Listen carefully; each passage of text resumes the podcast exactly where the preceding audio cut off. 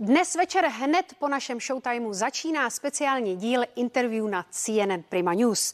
Vzácným hostem je herečka Jiřina Bohdalová, která za necelý měsíc oslaví úctyhodné devadesátiny.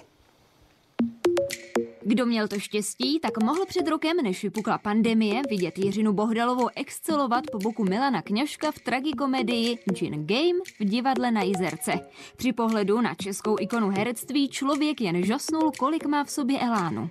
Tuhle tu věc dostat do ruky a odmítnout jí, ta představa, že to bude hrát jiná herečka, dobře, tak tam tak tě nabudí a řekneš si, a nedám jí to.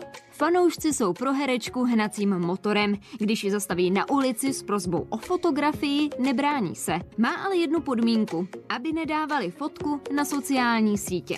Zaplať pámbu až za to, že mě potkají lidi, a to je denně, že mě mačknou a řeknou, děkujeme vám.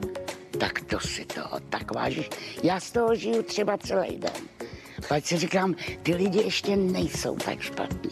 Během speciálního interview s Liborem Boučkem herečka prozradila i zajímavosti ze soukromí, tak se nezapomeňte dívat dnes ve 2015 na CNN Prima News.